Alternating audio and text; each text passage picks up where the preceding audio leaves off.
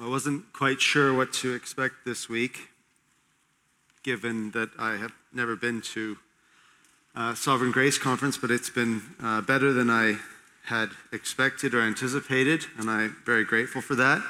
I was telling my daughter, Katie, who's going into her senior year, about the conference and suggested that maybe uh, one day she can accompany me and uh, find a husband. So I'm hoping for. I'm hoping for an invite in about 20 years uh, when I'm ready to let my only daughter leave the home, but maybe 15. Uh, the talk that I have been uh, asked to give uh, today is on the blessedness of God.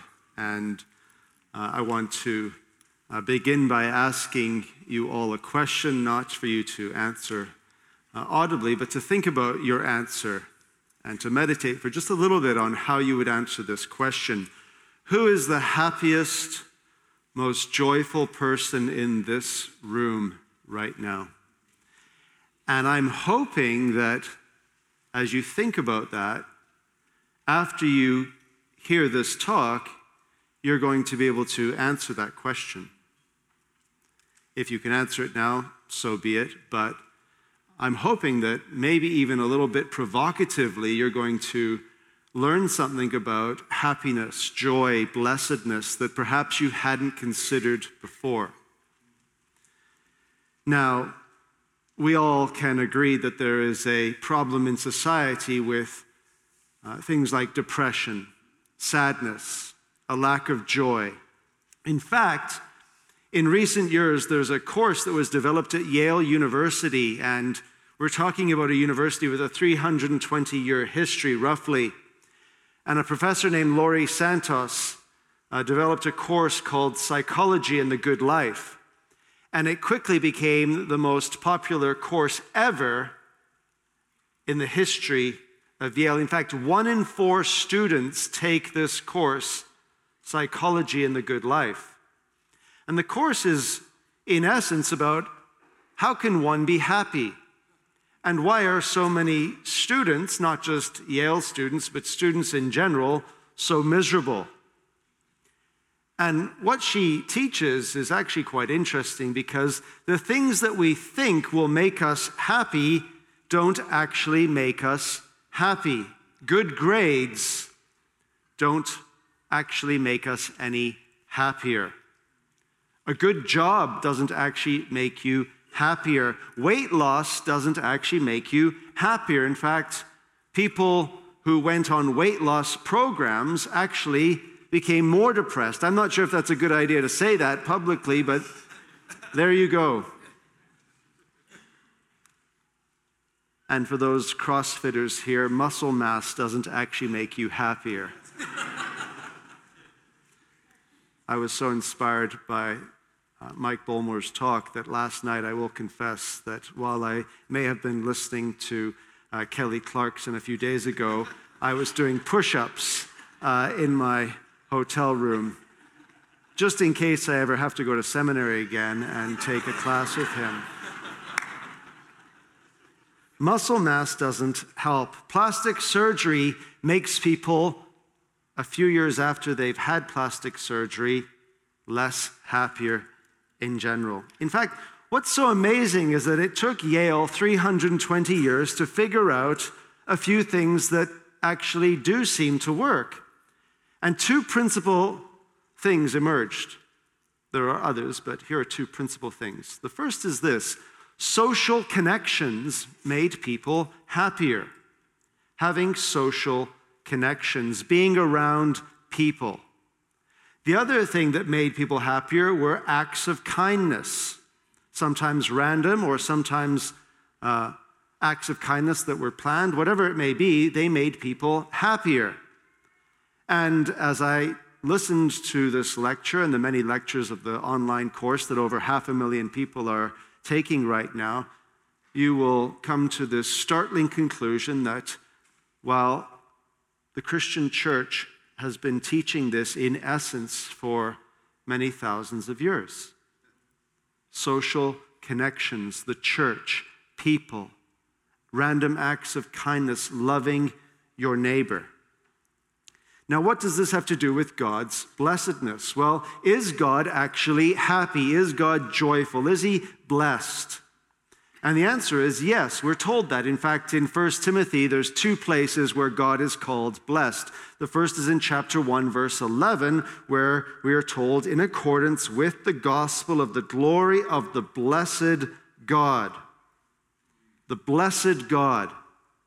And then Paul doesn't want to leave this idea completely, comes back to it in chapter 6, verse 15, when he says, He who is the blessed and only sovereign, the King of kings and Lord of lords. Now, the question is why is God blessed? Why is he so happy?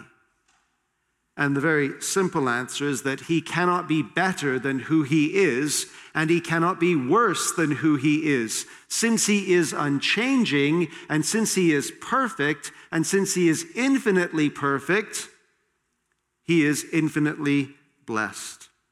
He has perfection of being, and God not only loves who He is, but He loves that He will always be who He is. He is the blessed God. And I confess I have a holy envy of this attribute. This is the one I want God's blessedness. Now, theologians have tried to understand this a little more in depth than what I've just told you, and they've arrived at a few other conclusions as to why God is so blessed. And the answer is actually quite important to how we understand true happiness and true joy. God is blessed because he has a perfect union of all good things. Let me say that again. He has a perfect union of all good things. So if God was good but unable to effect what is good because he lacks power, he would not be blessed in the way that we claim him to be blessed. If God was eternal but ignorant, lacking omniscience, he would be miserable.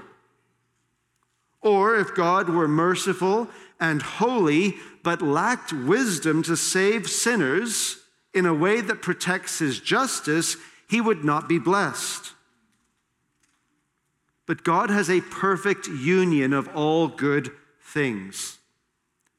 Imagine, if you will, using your sanctified imagination, that man has fallen into sin. And God calls the angels before him, his heavenly host. And the angels know that God is holy. And the angels know that God is just. And the angels know that God is love. And God says to them, What shall we do? Man has fallen into sin. How can we save such creatures? How can I, as a holy, loving, just God, save such creatures? And he sends the angels away to figure out how God is going to save sinners. And Thomas Goodwin has this wonderful section in one of his works where he says they could go away for a million years and they would come back with a bill of ignoramus. I mean, I have always wanted to say that.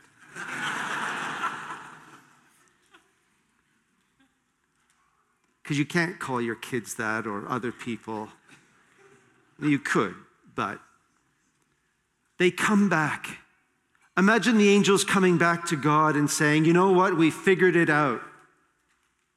We figured it out. This is our idea.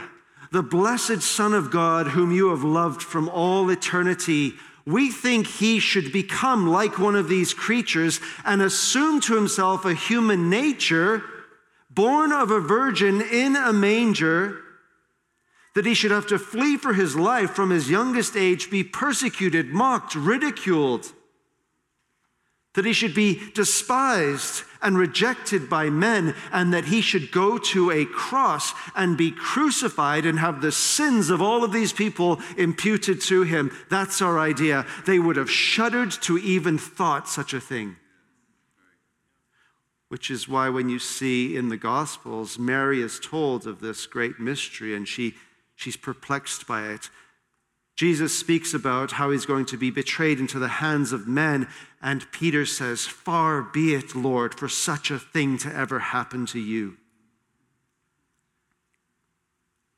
But you see, there is nothing that God cannot handle, including the salvation of sinners in a way that protects his very being, because he has a union of all good things his wisdom and his justice, his love and his goodness, his mercy and his patience. And when all of those work together in such beautiful harmony, you have the most blessed being, God. God is blessed. Now, what does that have to do with us? Well, there's a lot of things. And I thought about how does this relate to Christians? How does God's blessedness relate to Christians? It's one thing for God to be blessed, but what does that mean for you and I? And the good news is that this is an attribute that God shares with us. This is an attribute that God shares with us, even in a fallen, miserable world that is crying out for redemption. And I thought about what passage would help us to see this. And I thought about Ecclesiastes chapter 11, verse 7. It's not immediately obvious, I think, but as we go through these two verses in verse 7 and 8, I hope to bear out some of the importance of God's blessedness for your blessedness and my blessedness. Solomon, who I think wrote Ecclesiastes, says in verse 7 of chapter 11 Light is sweet and it is pleasant for the eyes to see the sun. Now, as I said, God's blessedness is the fountain from which we drink. And his blessedness is tied to our happiness. I know there are some people who want to spend endless hours on uh, Wikipedia or Google distinguishing between happiness and joy and blessedness, but if it was good enough for the Puritans, it's good enough for me. Thomas Goodwin says, His own blessedness is your utmost happiness. They didn't have any hangups about calling Christians happy. I've heard some very pious people, no, no, it's joy.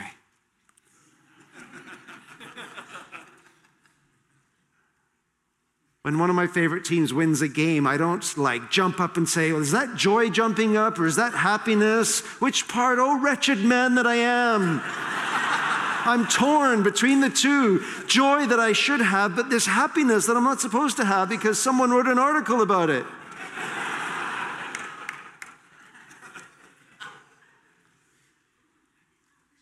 God wants us to be happy. He created a world of happiness for Adam. And ha- Adam was happy because he was holy, and he was holy because he was happy.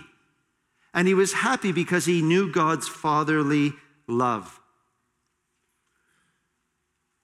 But God blessed Adam not only with holiness and happiness, he gave him a world in which to enjoy, including light, which is sweet, for it is pleasant for the eyes to see the sun. It hits differently in Vancouver, by the way. We've had about 10 months of rain. And then the sun comes out and scorches us to the point we can't go outside. But does God still give us happiness even after the garden, even with the entrance of sin? And the answer is an unequivocal yes. In fact, he gives to all people the degree of happiness because he makes his rain to fall on the just and the unjust. He makes his sun to shine on the wicked and the righteous. And Adam didn't have to deal with fear. Adam didn't have to deal with anxiety. Adam didn't have to deal with stress and depression and illness and jealousy and heartbreak. But we do. And so the issue of God's happiness, God's blessedness, is of paramount importance for you and I because we need it. We can't do without it.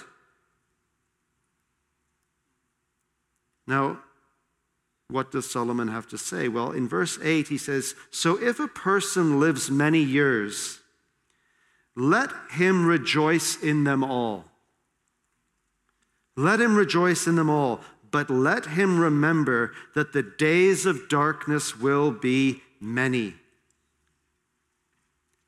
In other words, what Solomon is saying, and I thought about another book idea, by the way, called Your, Your Best Life Now. Solomon is saying that in a sense. So if a person lives many years, let him rejoice in them all. Have your best life. You should pursue your best life. All things work together for good to those who love God. And if you love God, you will have your best life because everything will be working together for your good. But you must remember this the days of darkness will be many. You cannot escape the days of darkness. And when you've come to Psalm 88, as we heard sung so beautifully earlier, it's like you've arrived as a Christian.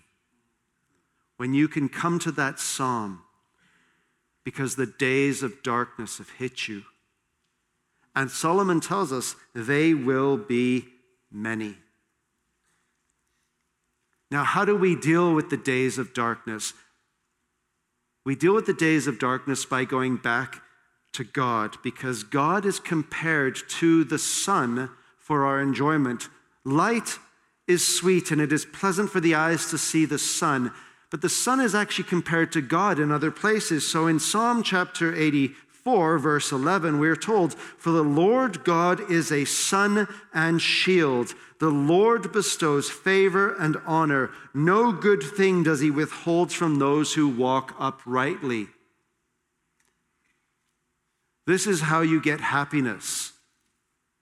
God who bestows favor and honor. God who does what? He doesn't withhold any good thing from those who walk uprightly. Light is sweet, but the light of the world is sweeter. The days of darkness are many.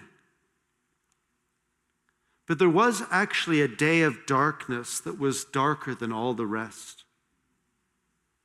There was darkness in the time of Egypt when the plagues were put forth upon the Egyptians, and darkness was all over the land. In Exodus chapter 10, verse 21, the Lord says to Moses, Stretch out your hand toward heaven, that there may be darkness over the land of Egypt, a darkness to be felt. And it immobilized the Egyptians. And that plague fell upon our Lord Jesus Christ. He felt that darkness. Rejoice, young man, in the days of your life and enjoy them to the utmost. But remember this the days of darkness will be many. Christ understood that. And you see, the problem with false teaching is simply this it convinces people that they can avoid the darkness and only enjoy the happiness. That the darkness is perhaps a result of a lack of faith or your sin or whatever else it may be. But true Christian teaching is not avoiding the darkness, but persevering through and in the darkness. The days of darkness will be many, but we will be faithful to the end. There was a soccer tournament, the Champions League, surely you've, you've heard of the Champions League, and it's the best teams in Europe. And the semi final was quite something. I'm a Liverpool fan, and we, we lost in the final, but we didn't, not we, I didn't even do anything. I ate that. We. I did absolutely nothing. But I wanted Madrid to win because I thought Man City, who they were playing, would be much more difficult for Liverpool. And so Man City were playing Madrid in the semi final. In the first leg, Man City were up, I think, two goals after playing at home. But then the second leg went to Madrid. And Man City actually scored a goal. And it was over. There was at one point, the statistics came up on the screen, the chance of Madrid going through and the chance of Man City going through. And it was 99% chance of Man City going through to the final, 1% chance for Madrid. And I think they have to do that. You know, you have to say there was a chance, but there wasn't a chance. And in the 89th minute, Madrid scored a goal. And just before that, I said to my wife, you know, I thought Madrid would at least score one goal. And then they scored, and well, I claimed that I was a bit of a prophet, and her admiration for me increased, and it was a wonderful time that, that minute. so it was 3 2, I think, and Madrid had to score another goal. And there was really a few minutes left. And it was a miracle they even scored the first goal. And then they scored another goal. And then in overtime, they scored another goal.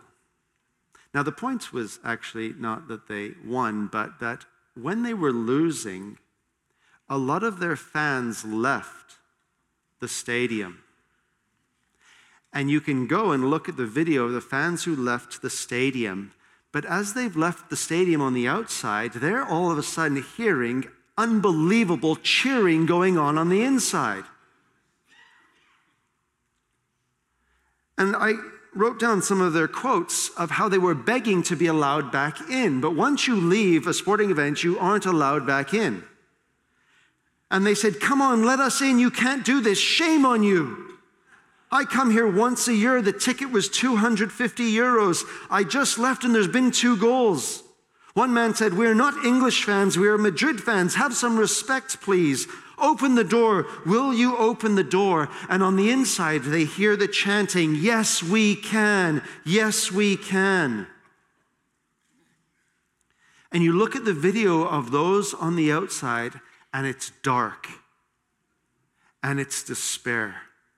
And on the inside, there is cheering, there is light, there is vibrancy.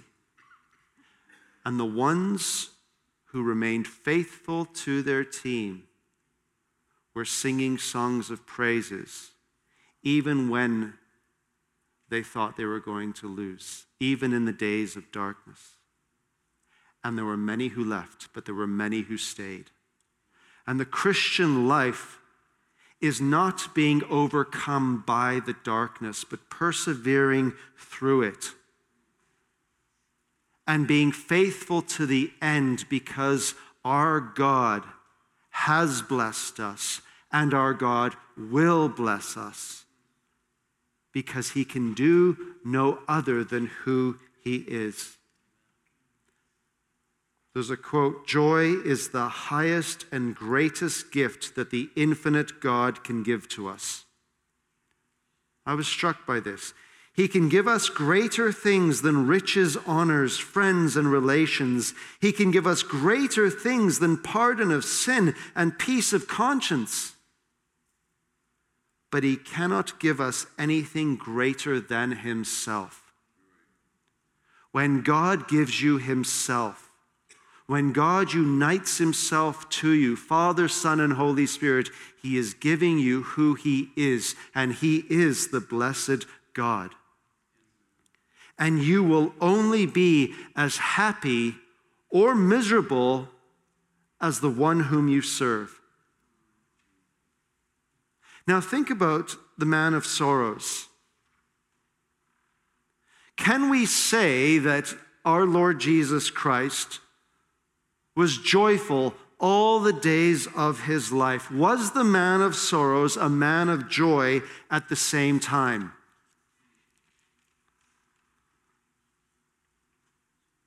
Now, I think there's a number of reasons why we can affirm wholeheartedly that Jesus was a man of joy from the very beginning to the very end. And I mean the very end. It's actually the other point that is supposed to help you with your happiness is 30 minutes of exercise a day. And I've been to Israel twice now and had great opportunities to preach in churches there and have uh, one of my books translated into uh, Hebrew and, and Russian and, and Arabic, uh, the major languages of Christians in Israel. And as you go through Israel, you see these hills and the distances that Jesus must have walked from town to town and village. And this was not just flatlands, there's hills. I woke up this morning and went for a run in a charming little place, Anchorage. Beautiful, beautiful place houses were big, nice school. There was a Presbyterian church. I looked it up, totally liberal. So I forget what her pastor's name was, but so I can only look. Jesus, when you look at how much he must have walked, he must have been a very fit man. But I'm not entirely convinced that was the essence of his joy. He was filled without measure with the Holy Spirit, and the fruit of the Holy Spirit is joy. A man of joy because he is a man of the Spirit, a man of love because he's a man of the Spirit.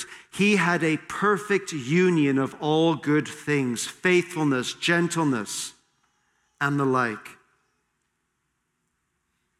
And he was good, free from sin. How could he not be joyful with such a perfect union of all graces working so powerfully in his life? And his social connections and helping others. We're told that in Acts chapter 10, verse 38, he's a man of the Spirit, but he went about doing good. Long before Yale needed to tell us anything about happiness, Jesus was doing good to all people on all occasions. And he was actually quite a social person. You do a study of the Gospels, it's remarkable the degree to which Jesus loved being around people. There's that passage, I think it's in Luke chapter 19, verse 5 or 15, and he says to Zacchaeus, He says, Zacchaeus, I must come to your house tonight.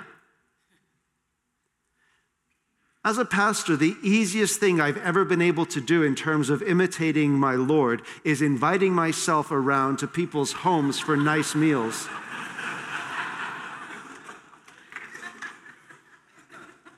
I find out who the best cooks are, the best hosts, and I say to them, I need to come round for dinner. I've been doing this for 15 years. If you're struggling to imitate our Lord, let me suggest starting there. but read the Gospels. He's always around people. In fact, he was charged with being a drunkard and a glutton. Not that he was, but because he was always with people, he was eating and drinking and being merry. He was joyful. He had his friends, he had his disciples, he had Peter, James, and John, and John, the disciple whom he loved. But you say, it all stops at Golgotha, doesn't it? Does it? For the joy set before him endured the cross. Spurgeon said, A great sorrow was on Christ when our load was laid on him. But a greater joy flashed into his mind when he thought that we were thus recovered from our lost estate. Even the words, My God, my God, why have you forsaken me, when the depths of its woe have been sounded, will be found to have pearls of joy in its caverns. Was Christ a man of joy all the days of his life, despite also being a man of sorrows? The answer is yes. He did not escape the darkness. He did not avoid the darkness, but he persevered through the darkness with joy, with blessedness. Dare I say, even with happiness, because happy are those whose God is the Lord. So let me come back to that question at the beginning. Who is the most blessed, joyful person in this room? It is the person most like Jesus Christ. It's not the person who can say something great happened to them today and they're just so thankful and happy about it. Because those things come and go. But Christ's likeness does not come and go. And Christ's likeness is the union of all good things, a settled disposition where you have complete confidence in God, that He is your God, and that no one can snatch you out of His hand, that you will be with Him forever and ever and ever. The person most like Christ is the person most joyful who has gone perhaps through those days of darkness, who may yet have more days of darkness, or may currently be in days of darkness, but knows they will persevere through those days because their God is the blessed God who will bless them. And Peter says to those suffering Christians that he writes to, Though you have not seen him, you love him. And though you do not now see him, you believe in him and rejoice with joy that is inexpressible and filled with glory. The point is this What can the Prince of Darkness offer his people except who he is? Darkness. But what can the light of the world offer his people except light? What can the blessed God offer us except his blessedness? And that's the glory of the Christian faith that you can be weeping and rejoicing at the same time. You can be in the depths of darkness and have pearls of joy around your neck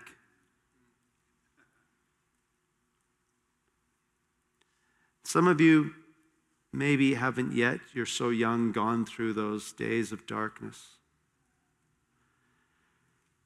And they can crush you to the point that you, you don't even know if you can make it. And you feel like you're holding on by a thread. And you see, the glory of that the glory of that is that as you are brought through that, and as God shows you why He brought you through that, and very often He does, the joy that fills you with what those days of darkness did for you as a Christian, and what those days of darkness in your life did for others who watched you will fill you with joy. The end is joy. The end is blessedness. The end is glory. The end is happiness. The end is delight. But God gives us tastes of that even now when we don't even deserve it. My friends, I have nothing left to say to you except this. To the degree that you are like Christ Jesus, will be the degree to which you can have joy in your life, happiness in your life, blessedness in your life. Let us pray.